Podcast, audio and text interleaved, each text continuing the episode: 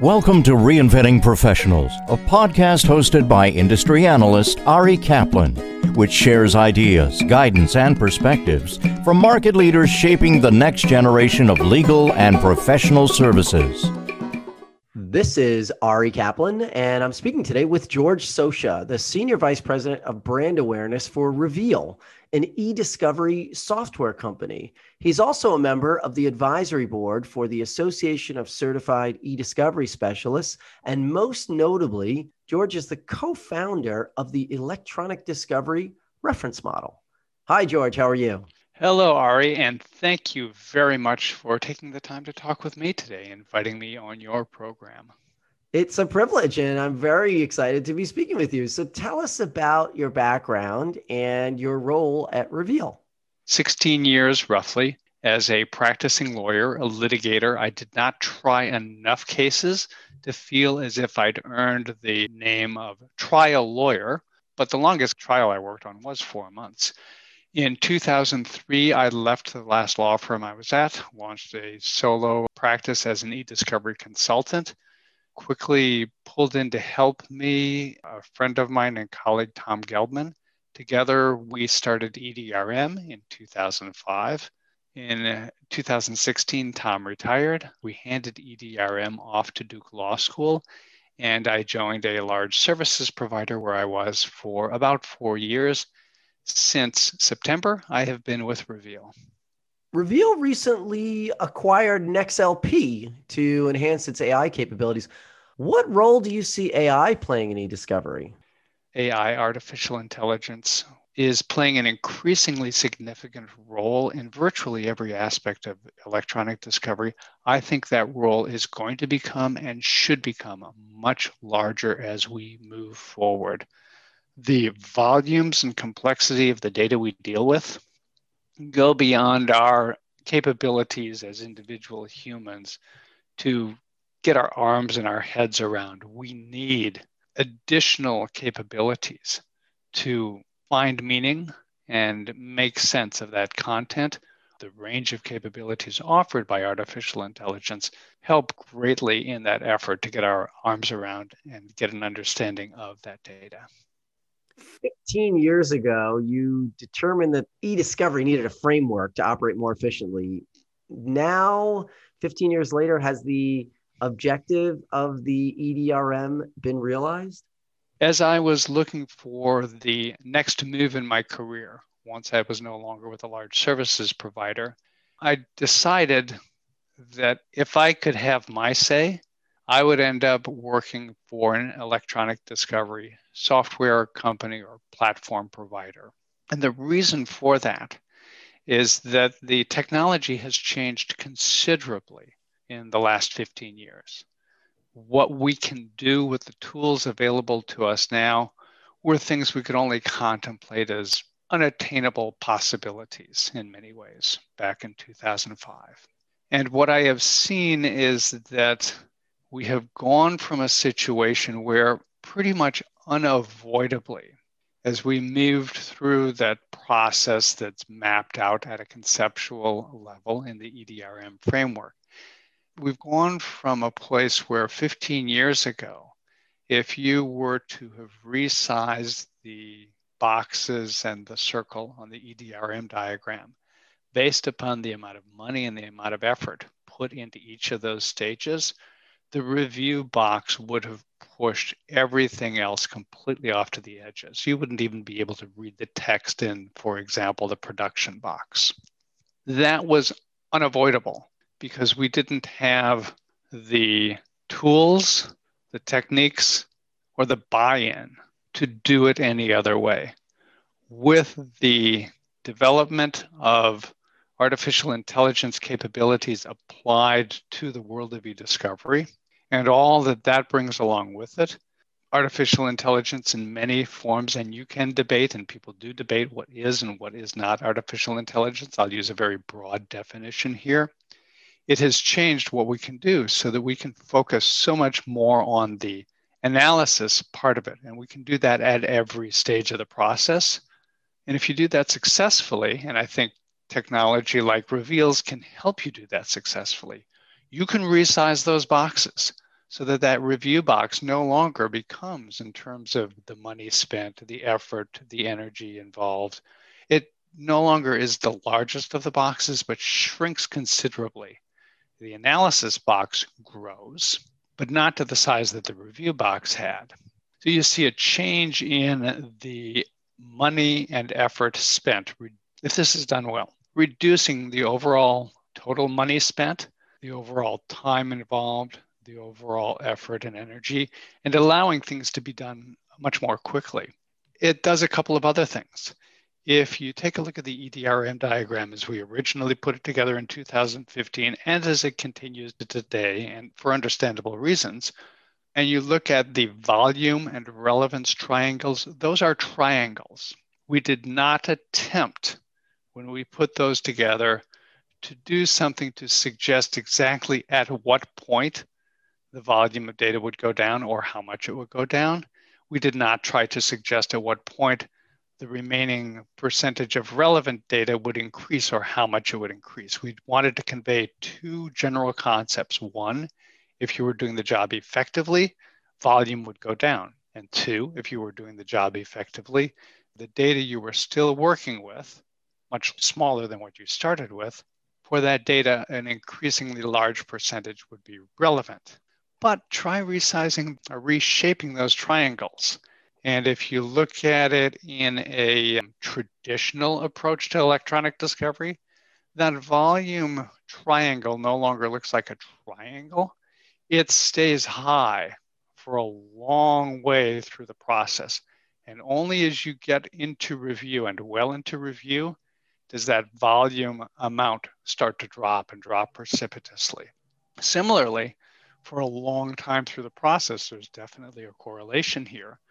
The relevance triangle, that top line, it's not a triangle, it stays close to the bottom, and only at the end of the process does it increase. That's not really what we want. We want something very different. We want to start cutting away at the volumes as quickly as we can. We want to try to get to relevant information as quickly as we can. So we want something where, again, instead of a triangle, you've got a precipitous drop near the beginning in terms of volume. And with the relevance, instead of a triangle, you have a significant jump near the beginning in terms of percentage of data you're dealing with, which is actually of interest and concern in the matter you're working on. How do you get there? One of the ways you get there is through the effective use of the developed and developing artificial intelligence capabilities as they're applied to electronic discovery. Given how much change has occurred, is it time for a different structure, a different framework? I don't think so. Maybe I'm being overly protective for the diagram itself. I would not resize the different elements. A resizing has to do with a particular perspective in a particular situation. Similarly, I wouldn't change those volume and relevance triangles. I wouldn't take the lines away either, although a lot of people do. They represent a very important component of it, which is that we have iterative processes and we're forever going back to an earlier stage conceptually in the processes we're going through. I also haven't seen a need to change any of the boxes. When Tom and I were running EDRM, they'd come to us and say things like, well, you don't need a processing, a review, and an analysis box, three separate boxes. Those should all be one box. Why? Because our software or our services deliver all three. So just make it one box and put our name in and we can call it quits. I don't think so. During the pandemic, you developed the eDiscovery Leaders weekly video program on the ACEDS network. Tell us about that and the lessons that you've learned from those conversations. That weekly session, which typically runs about 25 minutes, 11 a.m. Fridays, is an outgrowth of a column I had been doing on the ACEDS website where I would track the various things I came across during the course of a week having to do with electronic discovery, privacy, and a few other areas, prepare short summaries. We decided to try presenting a summary of the summaries live on Friday mornings. At about the same time, however, I realized there was no way I could continue with that blog column as a practical matter. Once I joined Reveal, it just wasn't going to work. I thought, however, we had an opportunity to try something different with the platform. I brought on first one and then another and then another guest. This is not a novel concept. It has been an interesting exercise from my perspective because I get a chance to talk with people who have a variety of perspectives, a variety of experiences. We've had law firm attorneys, we've had in house people, we've had people at service providers, we've had people in the United States. Next week, we'll be talking with someone from Ireland. In December, we'll be talking with someone from Brussels. They provide a variety of perspectives and they help me step back a little and reflect and ask myself, well, is what I'm thinking about where things are going reflected in what they're thinking, or do they have a different take on things? Two interesting recent discussions were this last Friday's discussion with Ron Best, who's an e-discovery attorney at Munger Tolles, and his vision if he could have any e-discovery software at all that he wanted. Don't worry about any limitations. What would it look like? And he came up with a seven point plan, if you will, for what he would like to see. Very interesting. Another interesting one, I think the week before, was with Udi Hershkovich at Amazon Web Services and his take on where he thinks things could or should be going. So it gives me some different perspectives. So it gives, I hope, the people who attend live or the people who come to the recordings an opportunity as well to hear and see some different perspectives and get a chance to think about how those might play out for them. In March, you earned your CEDS certification. Congratulations. Why did you pursue that this year? I held off for so long because I kept thinking, what if I take that test and I do not pass? Even if nobody else knows, I will know. And I will feel like such a failure if that happens. However, I am part of the Global Advisory Council for ACEDS we talked on that council about the importance of members going through the process, seeing what the educational material is like, having the experience of taking the test. Never mind what the outcome is. Because if we are members of that council and we're going to provide meaningful input, we really should go through that process. So I put on my armor, girded my loins and went to battle against that test, thinking, oh my God, how is this going to go? It went fine. It was a useful experience for exactly the reasons I just laid out. I think it helps me be in a better position to provide what I hope is at least a modicum of useful guidance and advice to the advisory council. Do you think that certifications have increased in their appeal during this period? Truthfully, I think it's really hard to say. The certification plays different roles or performs different functions for different people. For some people I know, it has been, they feel, an important thing to be able to add to their CV as they look to advance their careers. For others, it's a way of having an independent assessment of how they're doing, what their skills and capabilities are as measured against something that's not the people they work with or the matters they work on. Think of it as a tool in their own personal professional advancement, if that makes sense. So I think the value of it depends upon where you're coming from and what you're seeking out of it. I suspect that in these very turbulent times we live in, where a significant number of people have gone through job changes they did not anticipate going through, having the ability to study for and take the test, and especially if they pass the test, to be able to say that they've done so, is a useful and very valuable resource for people. How do you see the pandemic changing e discovery over the long term? The immediate change was almost overnight. In person review no longer was a viable option. the organizations that provide reviewers to work on projects had to pivot virtually overnight from having review facilities and rooms where reviewers all came into one space and were monitored and supervised there, could communicate with each other face to face, exchange ideas. All that was gone almost instantly. And the organizations had to figure out how to deliver that virtually. For some, they had the good fortune to set up these type of capabilities already. For the ones who were already able to do this, it was a smoother transition. For the ones who hadn't done this before, remote review, it was a scramble. I was surprised in a very positive way at how quickly everyone figured out how to shift to a different approach to things so that review could be conducted effectively remotely. I don't think we're going back entirely to just a review room situation. There are some definite advantages to remote review as well as some challenges that come from it. One advantage is that you don't have geographical limitations. If you want someone on your review team who has specialized capabilities, you no longer have to ask, but can that person drive to the review site each day or take a train? Now you can use someone who's across the country, across the globe, if there aren't cross border issues. That wasn't an option before. So you have much more flexibility in how you assemble your teams.